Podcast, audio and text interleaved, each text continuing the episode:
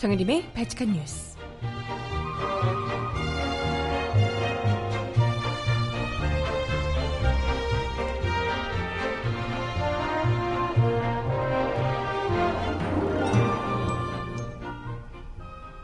여러분 안녕하세요. 발칙한 뉴스 정혜림입니다. 경찰의 물대포에 맞아 의식불명 상태에 빠졌던 백남기 농민의 사인을 두고 며칠째 대치가 이어지고 있습니다. 경찰은 유족들의 반대에도 불구하고 부검을 굳이 하겠다고 밀어붙이고 있고요. 굳이 의사들의 전문적 지식을 빌리지 않더라도 멀쩡했던 사람이 물대포에 맞아 쓰러지는 모습을 전 국민이 다 지켜봤음에도 불구하고 꿋꿋이 병사라고 고집하는 그 주치의 고집은 도대체 무슨 압박 혹은 거래의 산물인 걸까요? 87년에는 멀쩡하던 청년을 탁친이 억하고 죽었다. 라고 거짓말을 하더니, 이젠 전 국민을 상대로 대놓고 거짓말을 또 하고 있습니다. 음악 듣고 와서 오늘 이야기 함께 나눠볼게요. 첫 곡, 이적의 노래 깍지 듣고 옵니다. 신청곡 있으신 분 주세요.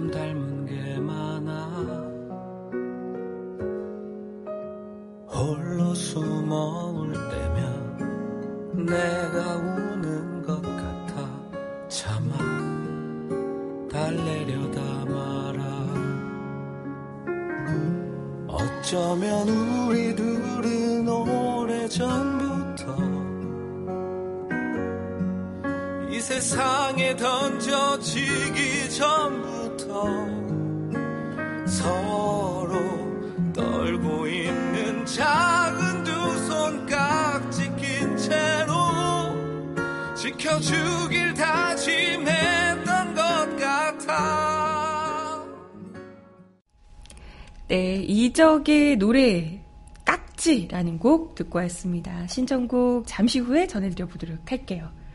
여러분, 신청곡 들려드려요. 생방송입니다, 드디어. 아, 잘 지내셨죠? 너무 긴 시간이었던 것 같아. 그죠? 아, 뭐, 물론 저는, 글쎄, 뭐, 놀다 왔기 때문에 짧게 느껴졌지만, 저를 또못 보신 여러분들께서는 너무 긴 시간처럼 느껴지시지 않았을까, 이런 생각이 들며. 아니야? 어, 채팅창에서 그나마 아우님께서 너무 심심해서 잘 못 지냈다고 하셔서 위안이 돼요.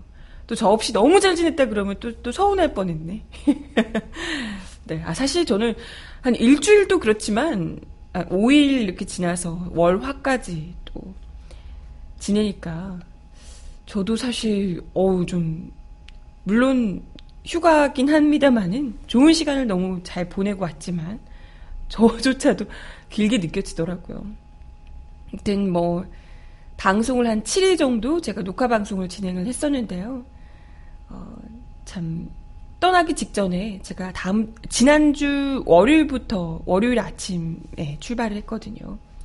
근데 떠나기 직전에 백남기 농민께서 돌아가셨다는 소식을 듣고, 아, 참, 마음이 너무 안 좋았어요. 이게, 당연히 이제 그, 가슴이 아픈 부분도 물론 이제 그것도 당연한 건데요.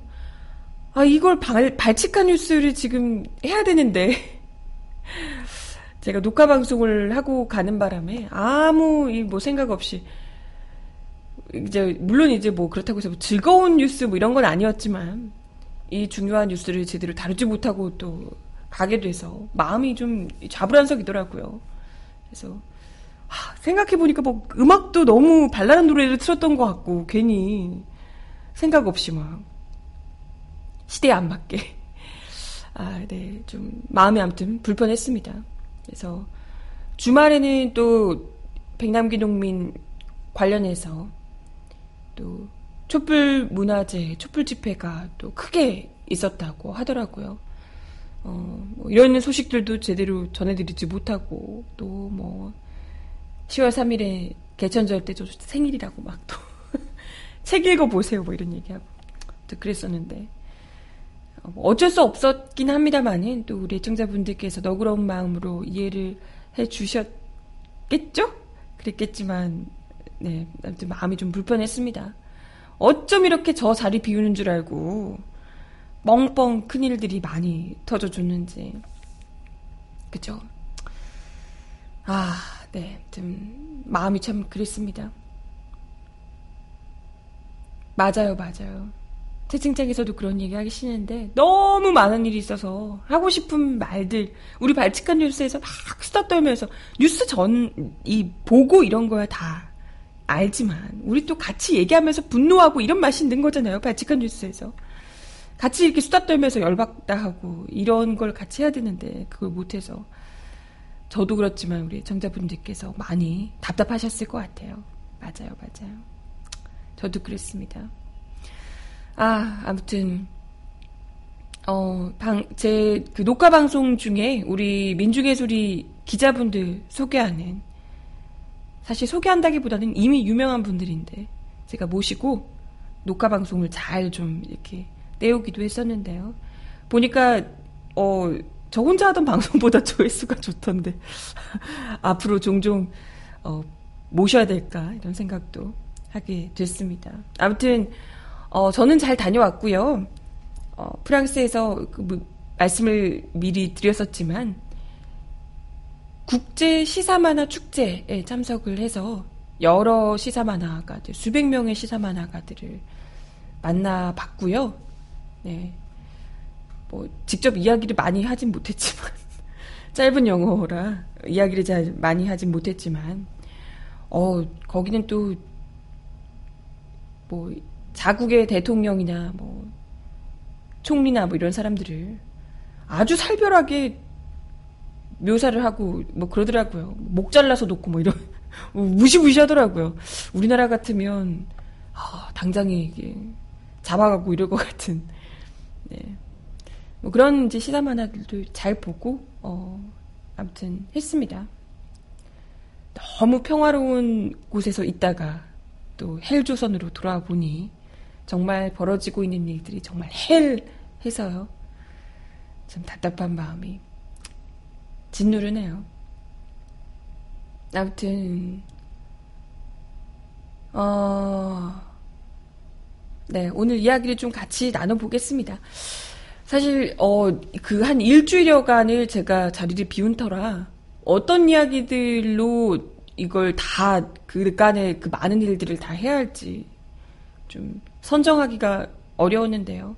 그 무엇보다도 제가 가장 또 관심 있었던 뉴스이기도 하고 같이 이걸 여러분들이랑 이야기를 나누지 못하고 같이 분노하지 못해서 프랑스에서 간간히 인터넷을 하면서 참 저도 열받아 했었던 답답했었던 바로 그 백남기 농민의 이야기를 우선 좀 나눠보도록 하겠습니다. 오늘 뭐 그간 있었던 이야기들이야 여러분들이 다 뭐 뉴스 보셨으니까 아실 테고요. 오늘 지금 진행되고 있는 내용들로 주로 이야기를 나눠볼 텐데요. 어, 지금 백남기 농민께서 어떤 이유 때문에 평소에 무슨 몸이 워낙 안 좋으셨다거나 이런 게 아니고 굉장히 이제 좀 정정하셨었죠. 어, 정정하다라고 표현하시 표현하기 좀 그럴 정도로 굉장히 예 이렇게 건강하셨던 어른이셨고 그랬는데. 그런 분이 갑자기 그것도 모든 전 국민들이 지켜보는 가운데 무슨 생중계처럼 지켜보던 카메라들이 다 이렇게 쏟아지고 있는 가운데 물대포에 직사로 맞아 쓰러지셨고 그 상태에서 한 번만 맞은 게 아니라 쓰러져 있는 상태에서도 물대포를 계속해서 맞다가 결국에는 의식을 잃은 채로 병원으로 실려 가셔서 그러던 와중에 근 1년여가 지나서 1년여 가까이 지나서 결국은 목숨을 잃게 되셨습니다. 이걸 어떻게 어느 누가 길, 길 가던 사람을 붙잡고 물어봐도 당연히 이건 물대포 때문에 목숨을 잃게 됐다라고 생각할 수밖에 없잖아요. 아니 나는 아, 뭐 다른 것 때문에 예전에 뭐 87년에 탁친이 억하고 죽었다 이거야. 뭐 물론 그것도 말도 안 되는 얘기긴 합니다만 그걸 직접 우리가 어떻게 고문을 당해서 어떻게 죽었는지를 실제로 보진 못했잖아요. 어떤 일이 있었는지. 하지만 그 정황상 그 안에서 고문을 당해서 죽었다는 게 다들 이게 어, 상상하지 않아도 알 수 있는 내용이었기 때문에 그토록 그것도 뭐 변명 자체가 탁친이 억하고 죽었다가 변명도 성의가 없어. 네. 그러다 보니까 더 이제 논란이 됐었지만 이건요 이 문제는 그보다 더 심합니다. 아니 어떤 일이 벌어졌는지 이건 뭐 밀실에서 몰래 일어난 일이 아니고 광장에서 수많은 목격자들이 있는 가운데 그것도 카메라로 직접 찍고 있는 와중에 어떻게 사람이 멀쩡하게 건장하던 분이 물대포에 맞아서 쓰러지고 결국은 의식불명에 빠져서 의식불명에 빠져서 실려 가셨던 상황에서도 굉장히 지금 뭐 그때도 힘들다 이런 상황이었잖아요. 그죠? 의식이 돌아오지 못하신 상태였고 정말 연명 치료밖에 안 되는 수준이었습니다. 이런 상황에서 결국은 목숨을 잃게 되신 것이 어떻게 병사라는 이야기를 하, 이건 정말 길 가던 사람 아무나 붙잡고 물어봐도 초등학생도 알 수 있는 내용을 어떻게 의사라는 그것도 대한민국에서 최고 최고의 권위를 가지고 있다는 서울대 병원의 주치의라는 사람이 그런 이야기를 할 수 있나? 이건 아 진짜 탁친이 억하고 죽었다 보다도 더 심한 더 심하게 성의 없는 노골적인 대놓고 국민들을 우롱하는 유족들뿐만이 아니라 국민들 전체를 그 영상을 지켜본 모두를 우롱하는 그런 주장이 아닐까 이런 생각이 들어요. 근데 뭐 이분이 그 얘기를 하고 또 변명이랍시고 한마디 더 붙인 게 또 더 논란이 되고 있습니다. 계속해서 이야기를 하는 것 내내 그냥 계속해서 논란이 되고 있는 상황인데요. 거의 지금 이분 주치를 빼놓고는 주장을 하고 있는 이 사람을 빼놓고는 모두가 다 전문적인 의, 뭐, 일반 국민들뿐만이 아니고요. 전문적인 의견을 가지고 있는 의사들도 다들 이건 말도 안 된다. 라고 지금 이야기를 하고 있는 상황이죠. 그럼에도 불구하고 이 주치의라는 분은 계속해서 병사라고 이제 주장을 하고 계셔서 음, 참 많은 분들의 지금 아니 이걸 가지고 사인을 가지고 이걸 이, 게 의견이 대립될 줄은 미처 몰랐습니다. 아니 이거 누가 봐도 아니 그 영상을 보고 어느 누가 이분이 병사라고 얘기를 할 수 있겠어요? 그 말이 됩니까, 그죠? 맞습니다. 온몸으로 이렇게 얘기 이렇게 하고 있는 것 자체가 이 백선아 그 주치라는 분 이분이 대놓고 아, 그런 건가? 오히려 모든 국민들이 다 알고 있는데 그냥 외인사라고 하고 넘어갔으면 그냥 아 그런가 보다 하고 넘어갔을 텐데 여기서 대놓고 병사라 그러니까 오히려 더 이 문제가 확 이렇게 불거지잖아요. 바로 외압을 받고 있다라고 온몸으로 그냥 말해주고 있는 것 아닌가. 그죠? 이런 생각이 들어요. 아니, 참, 어떻게, 어떻게 그 장면이 어떻게 병사에서, 아니, 뭐, 원래부터 뭐 두개골이 열려 있고 이랬습니까? 그 사람이? 그분이? 백남기 농민께서 원래부터 무슨 두개골에 문제가 있고 이래서 원래부터 의식 불명의 상태에서 그쪽에 나와서 물대포와는 아무 상관없이 넘어졌는데 뭐 이렇게 됐다 이런 얘기인가 아니 어떻게 끼워 맞춰야 병사할 수 있는 거야 도대체 네. 정말, 예, 이건 도저히 납득하기가 어려운 상황이고요. 어, 이런 기사도 나와 있네요. 서울대 특위의 다수 의견이, 서울대 병원 의사들이죠. 특위의 다수 의견이 외인사로 기재해야 한다는 쪽으로 모아졌지만, 주치인 백선아 교수 가 끝까지 거부한 정황이 추가로 드러났다고 하네요. 특위위원장 이윤성 서울대의대 교수가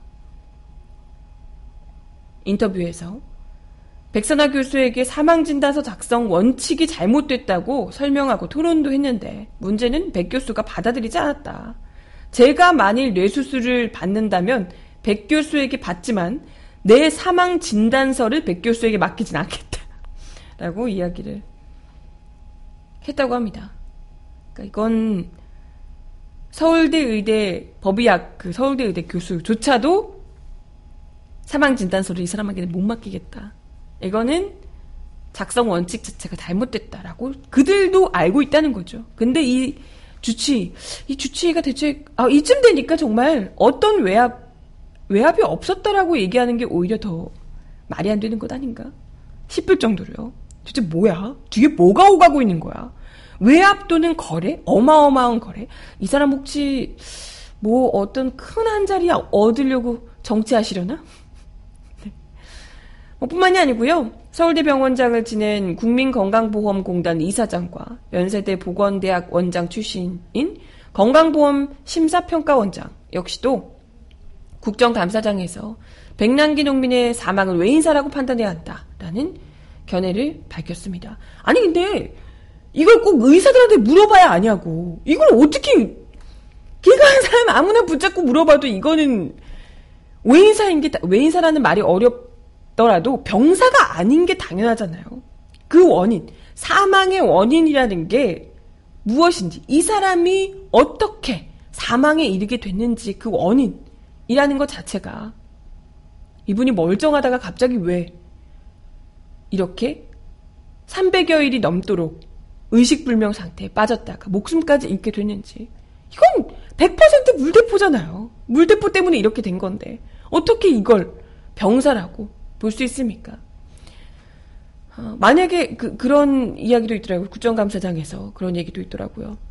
만약에 그러면 교통사고를 사고를 당해서 370여일 이렇게 지나도록 의식불명에 있다가 목숨을 잃게 되면 사인이 뭐냐? 당연히 교통사고죠. 이 사람이 멀쩡하다가 갑자기 교통사고 당해서 그렇다면 마찬가지의 경우 아니냐. 단지 경찰이 쏜 물대포는 원인이 될 수 없다라고 억지 주장을 펴는 것밖에 되지 않는 거죠. 더 논란이 되는 것은 이 뭐 말도 안 되는 일, 얘기라는 건 제가 뭐 여러 번 입에 말해봤자 뭐 다들 알고 계실 테고요. 이런 백남기 농민의 주치를 맡았던 백선아 교수의 억지 주장이 살을 더해서 붙이면 붙일수록 더더욱 많은 분들의 공분을 사고 있다는 겁니다. 오히려 의혹을 더 키우고 있다. 심지어 이런 책임을 백남기 농민의 사망의 책임을 유족들에게 뒤집어 씌우고 있다. 이런 지적까지 나오고 있는데요. 백 교수는 외인사가 아닌 병사로 기재한 이유와 관련해서 유가족이 적극적인 치료를 원하지 않았기 때문이라고. 아, 뭐래! 아, 진짜. 아니, 멀쩡하던 사람이 목숨을 잃었는데, 유가족이 치료를, 원, 아니, 멀쩡하던 사람이 대체 왜 치료를 받아야 할까요? 무엇 때문에 의식불명에 빠지게 됐을까요?는 없고, 그러면 유가족들이 치료를 원했다면, 적극적인 치료, 보다 더 강한 치료를 원해서 적극적인 치료를 했다면 이분이 목숨을 구할 수 있었다. 이런 얘기인가요? 사실상 이전부터 백남기 농민께서 의식불명의 상태에 빠져 있고 다시 일어나기 어려울 것이다라는 의견이 지배적이었습니다. 사실 실상 사실상 백남기 농민의 막내딸인 백민주아 씨 역시도 이와 관련해서 가족이 동의하지 않았던 한 가지는 투석이다. 인공호흡기 이미 달았고 피검사 하루 세 번 이상, 수혈, 승합제 등 병원 측은 가족들의 의견은 사실상 따로 묻지도 않고 병원 측의 치료 의지로 적극적으로 계속해서 진행해 왔다. 치료를. 그런 상황에서 그것도 아버지 그 몸 상태에 수혈까지 하길래 깜짝 놀랐다. 도대체 그렇게 할 것 다 하면서 투석까지 했을 때 바뀌는 것이 도대체 무엇이었겠냐? 실질적으로 그 투석을 정도 한다고 이분이 갑자기 살아날 수 있는 확률이 거의 없었다는 거죠. 사실상 없었다. 뭐 며칠 더 조금 더 연명할 수 있었을까? 고작해야 사망의 시가 바뀌는 것 말고는 아무것도 없었을 것이다. 라는 얘기입니다. 아니 무슨 추석 이런 게 무슨 신부전이거나 이럴 때 받는 건데 마치 유족들이 추석을 반대해서 백남기 농백께서 사망하신 것처럼 아니 무슨 신부전 때문에 입원했는데 추석을 안 해서 사망했습니까?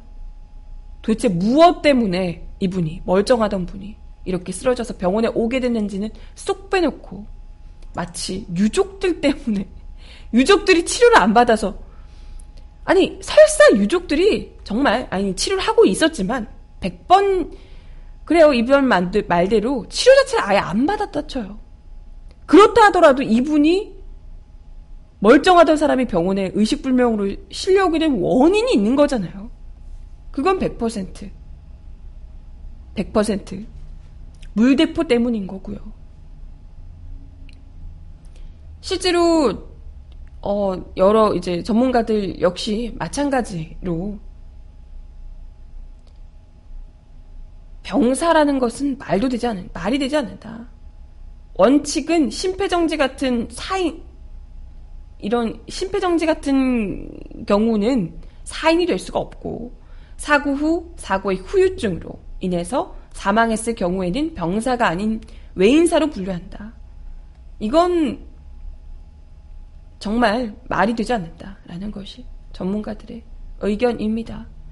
물론 유족들이 적극적인 치료를 더 하길 바라는데 주치 입장에서 왜 환자들 환자의 이 유족 그러니까 가족들이 더 적극적인 치료를 할 수 있는데 하지 않을까라고 생각할 수 있, 있겠지만 주치의가 그렇지만 가족의 비협조가 설사 있었다 치더라도 그것이 사망 진단서를 바꿀 수는 없다.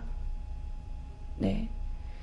가족의 비협조를 이유를 들어서 사망 진단서의 내용이 바뀐 것이라고 말하는 게 과연 정당한 것인가? 라고 지적했습니다. 하여튼 뭐 여러 단체들 보건의료 단체 연합에서도 서울대병원 측에 백남기 농민 사망 진단서를 수정할 것을 강력히 촉구하고 있는 상황이고요. 여러 단체들에서 일반 뭐 시민사회뿐만이 아니라 이야기를 하고 있지만 하, 글쎄 근데 납득하기 어려워요. 이런 모든 전문가들이 다 이야기를 하고 있음에도 불구하고 오로지 주치 한 사람 그 한 사람의 의견만을 받아서 사인을 병사라고 못 박을 수 있는 것인가? 과연 그 사람이 무슨 신적인 존재예요? 그 사람이 그렇게 얘기하면 모두가 다 그 어떤 누구도 납득시키지 못하는데 다 그걸 믿어줘야 하냐? 이 말할 수, 이뭐 상식적으로 납득하기 어려운 거죠. 네. 아, 그렇군요. 만약에 외인사가 되면 쏜, 그 물대포를 쏜 사람도 명령을 한 강신명 청장도 범죄가 있는지 아닌지를 알아봐야 하기 때문에 그러니까 누군가는 처벌을 받아야 되는 거기 때문에 그러니까 살인이 되면 누구 때문에 이게 되면 당연히 이제 목숨을 잃도록 만든 사람을 처벌해야 되기 때문에 사람을 죽게 만든 사람이 분명히 있음에도 불구하고 그 누구도 처벌하지 않기 위해 하기 위해서 병사로 계속해서 몰아붙이고 있는 것이다. 이런 겁니다. 하여튼 참 유족에게 죄를 덮어씌우는 것도 참 어이가 없고요. 이런 상황에서 또 경찰에서는 계속해서 부검을 하겠다고 압박하고 있는 상황입니다. 지금 뭐 아니 경찰에서는 부검영장 집행에 관련해 협의해야 하니까 대표단을 꾸려서 알려달라고 유족 측에 통보한 시한이 바로 4일이었는데요. 일단 유족과 백남기 투쟁본부는 거절 의사를 재표명한 상황이고요. 경찰에서는 부검영장이 10월 25일, 그러니까 유효기간이 10월 25일 이전에 집행될 것이라고 유족과 협의하겠다라고 얘기를 했습니다.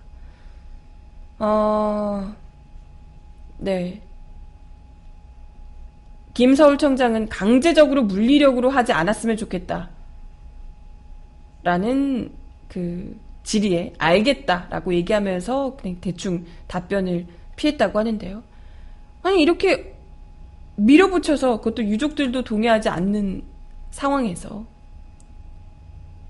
도대체 부검을 통해 뭘 하겠다는 건지 의도가 너무 뻔히 보여서요. 부검에서 뭘 어떻게 하려고요? 아, 부검해 보니 원래 신부전이 있었네. 이런 식으로 나오려고 그러나? 그렇게 말입니다. 정말 이미 이렇게 경찰의 폭력으로 안타깝게 목숨을 잃은 백남기 농민을 두 번, 그것도 백남기 농민뿐만 아니라 함께 고통스러운 시간을 보냈는, 보냈던 유족들을 함께 죽이겠다. 두 번, 세 번 죽이겠다라는 얘기밖에 되지 않을 겁니다. 진짜 너무나도 끔찍하네요. 정말. 어떻게 이런 일이 있을 수 있지? 아니, 그래, 이걸 어떻게든 책임을 벗어나려고 할 줄은 알았지만, 이렇게 노골적으로 탁친이 역하고 죽었다보다 더 심한 병사라니요. 야, 이렇게까지 정말 대놓고 노골적이게. 모든 국민들이 다 증인인데, 국민들 앞에 거짓말을 할 줄 몰랐네요. 네, 음악 하나 더 듣고 와서 다음 이야기 넘어가 봅니다. 에픽하이와 유나가 부르는 우산 신청하셨는데요. 아, 지금 또 제주도와 부산 뭐 지방에 태풍 때문에 바람도 많이 불고 비도 어마어마하게 쏟아진다고 하네요. 다들 비 피해 없으시길 바랍니다. 우산 듣고 올게요.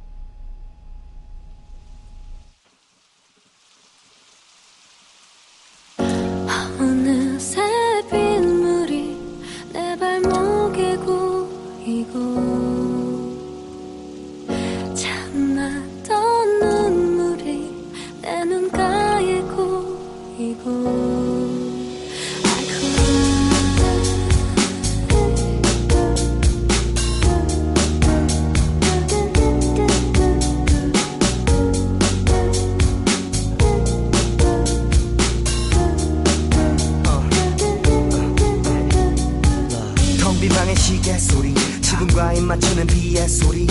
오랜만에 입은 콧주머니 속에 반지. 손틈새 스며드는 메모리. 며칠 만에 나서 보는 밤의 솔 고인 빗물은 작은 거울. 그 속에 난 비틀거리며 아프리카. 그대 없이 난 한쪽 다리가 짧은 의자. 아, 둘이서 쓰긴 작았던 우산 차가운 세상에 손 같았던 우산 이제 너무 크고 어색해. 그대 곁에 늘 젖어있던 왼쪽 어깨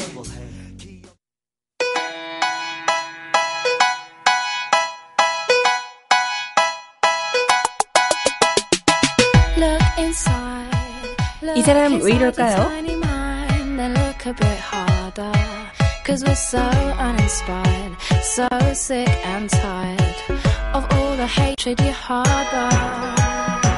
So you say 6일간의 단식 농성을 끝내고 병원에 이틀째 입원 중인 이정현 새누리당 대표. 눈도 못 뜨고 띄엄띄엄 말했다. 이런 이야기가 나오고 있는데요. 어머, 60일 아니고 6일 때문에요?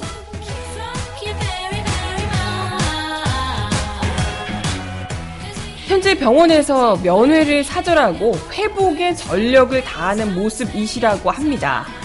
병원의 원무과장은 이정현 대표는 절대 안정이 필요해서 면회는 절대 사절 중이라며 병실 근처에 있지 말라고 기자들을 물리고 있다고 합니다. 하지만 오전 정세균 국회의장의 면회에 대해서 물으니 본인이 모르는 사이에 면회가 이루어졌다고 이야기를 했다고 합니다. 어, 상황이 상황이니만큼 이 대표 측에서 특별히 정세균 의장의 면회를 허용한 듯 한데요. 정진석 새누리당 원내대표 역시도 병원을 찾았습니다. 이 대표 측은 이에 대해 당의 수장인이 당내 상황과 관련해 잠시 면회하는 것이라고 설명했다고 합니다. 이에 따르면 이 대표가 회복하는데 시간이 좀 걸릴 것이라며 저 양반이 고집이 있어서 일주일 동안 물도 제대로 못 먹고 단식을 해서 몸이 많이 축난 것 같다라고 이야기를 하셨다고요. 아무 걱정 마시고 이참에 푹 쉬시라 회복하려면 시간이 걸릴 것 같다라고 했다며 이 대표가 눈도 못 뜨고 띄엄띄엄 말하기를 우리 새누리당 전 의원들이 국감에 복귀해 모든 역량을 집중해달라. 민생 챙기기, 안보 지키기, 경제 살리기, 우리 본연의 목표를 달성을 하기 위해 최선의 노력과 헌신의 노력을 다해달라라고 당부를 했다. 아, 눈도 못 뜨고 그런 얘기를 하셨다고. 네. 그런 이야기를 하셨다고 합니다. 아, 나 진짜 누가 보면 한 달 하다가 실려간 줄 고작 6일 단식하고 실려가서 이틀째 눈도 못 뜨고 계신다고 이거 말을 믿어야 돼. 누가 믿어 이거 어떻게?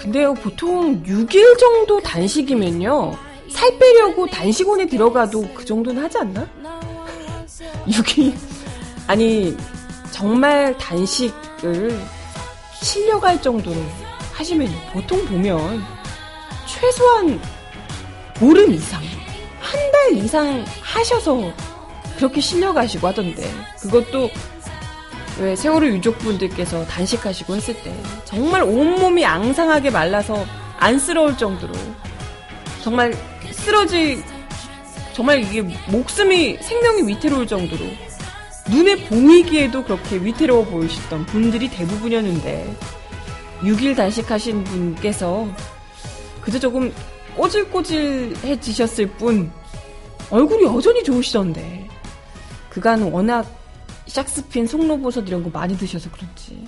네. 보통 단식하고 이러면 얼굴 살부터 빠진다 그러던데요. 얼굴이 여전히 이렇게 좀 좋으시더라고요.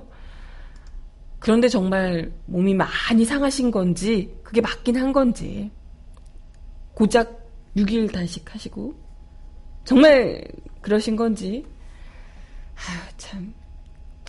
근데 웃긴 게요 눈도 못 뜨고 띄엄띄엄 말했다 이런 뉴스와 함께 이정현 대표가 핸드폰을 병실에서 확인하고 있는 사진이 함께 떴네요. 뭐지? 눈도 못 뜨고 띄엄띄엄 말할 정도로 안 좋으신 분이 병실에 기대서 핸드폰 보고 있는 모습은 도대체 뭘까? 이거 글쎄 언론사에서 이거 일부러 이런 건가?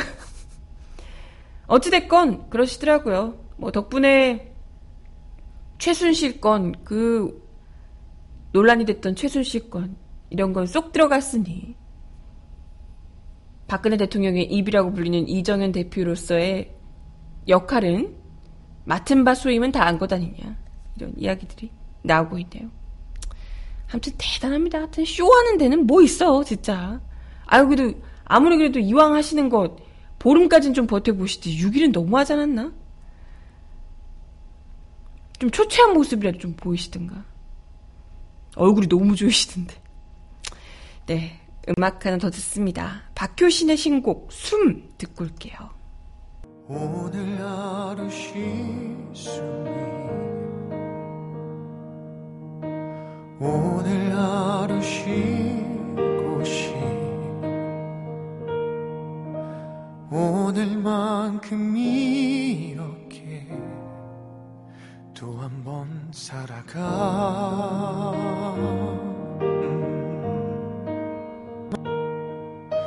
침대 밑에 놓아둔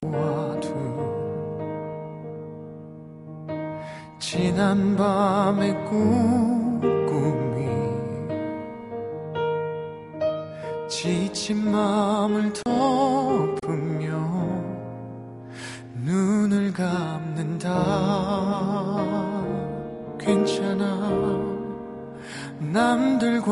남들과는 조금은 다른 모양 속에 나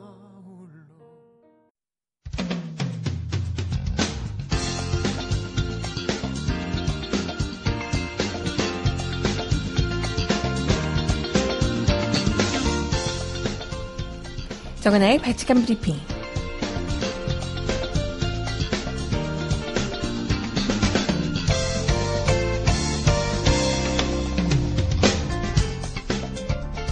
첫 번째 소식입니다.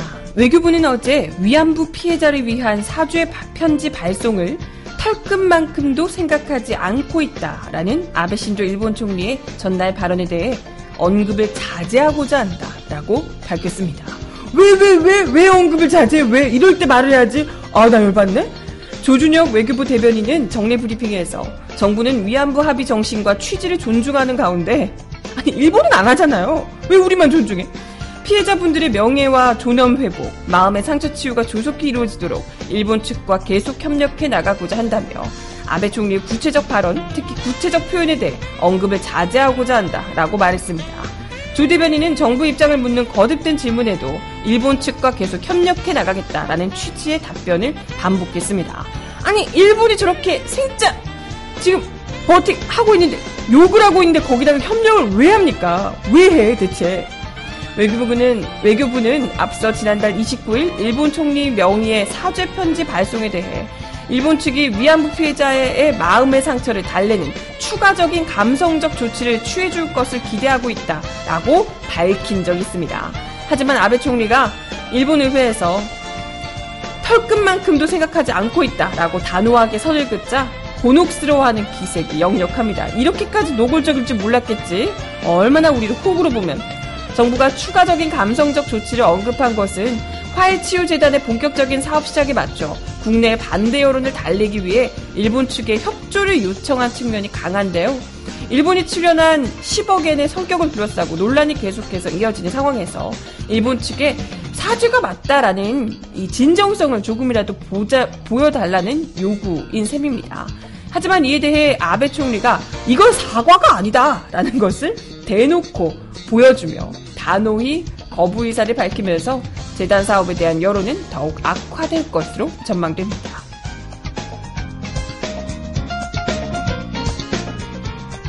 다음 소식입니다. 박근혜 대통령 비선 실세로 지목된 최순실 씨 개입 의혹이 제기된 미르 재단이 지난 5월 한 이란 정상회담에서 체결된 양국 문화교류 사업의 주체로 선정된 것으로 나타났습니다. 이럴 줄 알았지. 설립 1년도 안 된 민간 재단이 공모 절차를 거치지도 않고 국가 주요 사업의 주체로 선정된 배경에 의혹이 제기되고 있습니다. 국민의당 윤영일 최경환 의원은 4일 기자회견에서 지난 5월 초 박 대통령의 이란 방문 때 한국토지주택공사와 포스코건설, 이란 교원 연기금이 체결한 문화상업시설 건설 협력에 대한 양해각서 핵심 사업인 케이타워 프로젝트 주체가 미르재단으로 명시돼 있다고 밝혔습니다. 케이타워 프로젝트는 이란 테헤란의 케이타워를 서울의 아이타워를 세워서 양국 문화 교류를 증진하는 내용이라고 합니다. 공동 설립한 미르재단이 될 것이라고 주요 주체가 어, 미르재단이 될 것이라고 두 의원이 공개한 양해각서에 나와 있다고 하는데요. 대통령의 국빈 방문 기간 작성된 양해각서에 특정 민간단체가 명시된 것은 굉장히 이례적인 일이라며 공모전 선정 과정을 생략하고 미르재단으로 결정된 것을 보면 특정 세력의 입김이 작용했다는 의심을 지을 수밖에 없다는 지적입니다.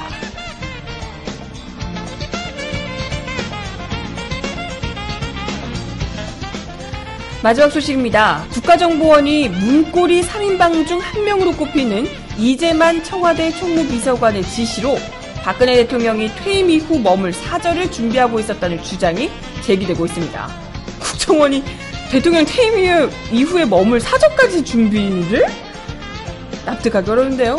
국민의당 박지원 비상대책위원장 겸 원내대표는 어제 서울고등검찰청에서 열린 국회 법제사법위원회 국정감사에서 청와대 문고리 권력 3인방의 한 사람 이재만 총무비서관이 국정원의 지시에서 사절을 준비하고 있었다라고 폭로했습니다. 아니 이재만 총무비서관이 국정원에 뭘 지시해서 일을 시키는 것도 웃긴데 그 내용이 대통령 퇴임 이후 머물 사저라는 것도 참 어이가 없는데요. 야당이 쫓는 것을 알고 외근 부서에서 근무하던 국정원 직원을 내근 부서로 좌천시켰다며 이것이 있을 수 있는 일이냐? 떳떳하게 사절을 준비해야지. 뭐 때문에? 청와대가 국정원의 지시를 해서 몰래 이런 일을 준비하느냐?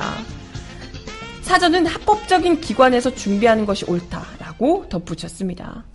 과연 이런 사실을 박근혜 대통령이 알았는지 몰랐는지 그렇지만 분명한 것은 저에게 이제 하지 않겠다고 통보를 해왔다며 야당이 정보를 수집해서 이를 쫓고 있었기 때문에 오히려 검찰보다 야당이 대통령을 불행하게 만들지 않았다고 저는 자부한다라고 박 위원장이 이야기를 했다고 하네요. 그래서 이제 하지 않겠다라고 얘기했다면 분명히 이제까지는 했다는 얘기일 텐데 그럼에도 불구하고 청와대 측에서는 전혀 사실 무근이라며 일축했다고 합니다.